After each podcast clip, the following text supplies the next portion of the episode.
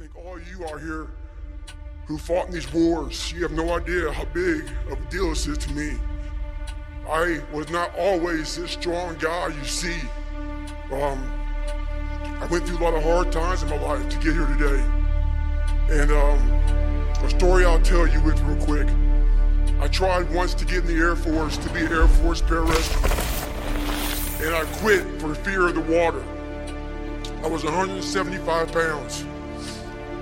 I left the Air Force four years later at 300 pounds. I went from 175 to 300 pounds. There's a long story in there on how that came to be. But I sat around and read a book on the Medal of Honor. And those guys, all I wanted to be was an uncommon man. In my whole life, I was not that. Much worse than that. I read stories about men like you, Doc, who had the courage to jump on grenades and stuff like that. So I came home one day from working at a job called Ecolab where I sprayed for cockroaches. Made $1,000 a month, weighing 300 pounds. And I got home and I watched a show on Discovery Channel of guys carrying boats and logs, Navy SEAL training. I decided to make a change in my life. And I called the recruiter up and he asked me these questions. You had to you had to meet a certain like like a certain height and weight limit. I was six foot one and 300 pounds. He laughed at me. Seven other recruiters laughed at me. One recruiter finally said, Come on in, I'm too busy to talk to the phone. He didn't know how much I weighed. I walked in the recruiter's office and he looked at me and he said, You're fat and you're black. Got someone to be a Navy SEAL. I didn't know there'd only been 35 African American Navy SEALs at that time in over 70 years. Um, he said I basically had to lose 106 pounds in less than three months because of my age. I was getting too old. I came back three months later, 106 pounds lighter. I'm gonna end you with this right here. I have the most respect I can possibly muster up for all of you in this room. I know what it takes to be a combat soldier, and I used to look for courage. I thought courage was a man who won the Medal of Honor. It is. But courage is a man who's going to put those boots on every single day of his life to go out there and fight for his country where nobody even knows what the hell they're doing where the hell they're at. You do for the man beside you.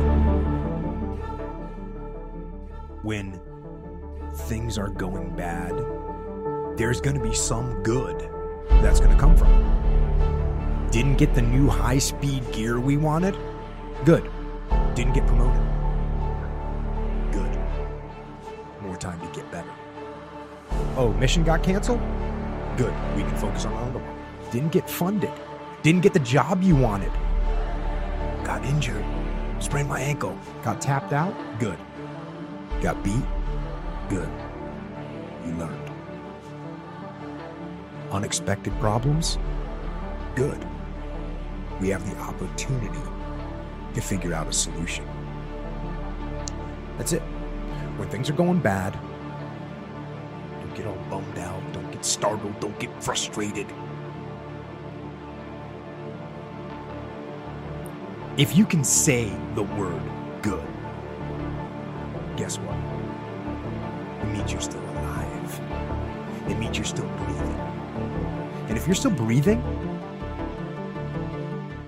well, then hell, you still got some fight left in you. So get up, dust off, reload, recalibrate, re engage, and go out on the attack.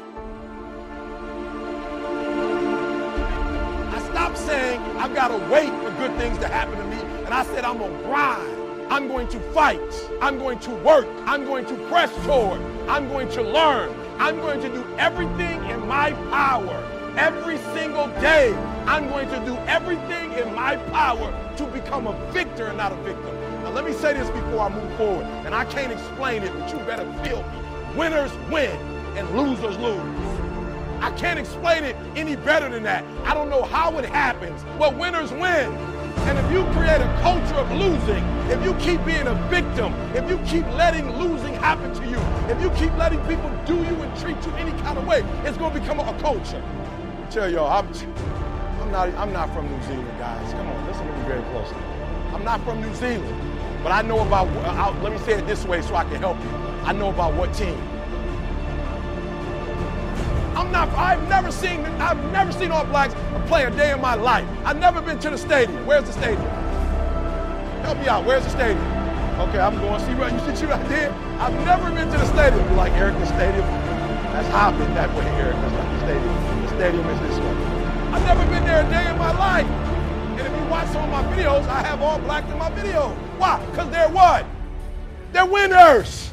And when you're a winner, you don't even stay in your own little town. When you're a winner, winning spreads. So everybody, I got videos where I'm like, y'all, I don't really know how to show my passion. Somebody said, get the all blacks. Their passion is all over there. Why? Because winners win.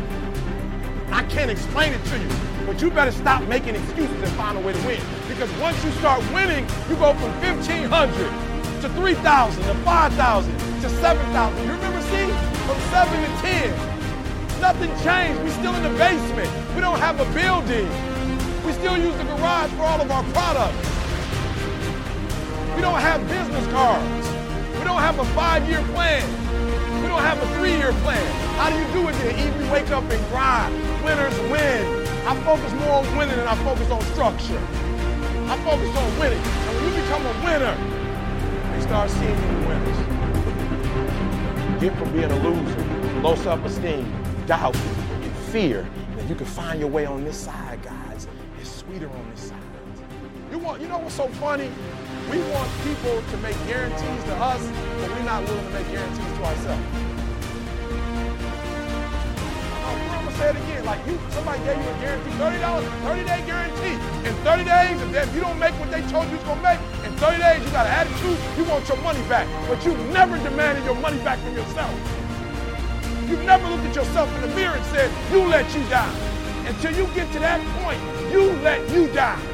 You've never, you're not brave enough. You want to put it on somebody else. The reason why I'm not successful is because of my boss. Have you ever looked at yourself in the mirror and said, I'm not getting up on time. I'm not going to work on time. I'm not putting in 120% when I'm at work. I let me down. And when you get to the point where you can say you let you down, I don't can't listen to me, no disrespect, because value myself enough to give 120% or don't do it.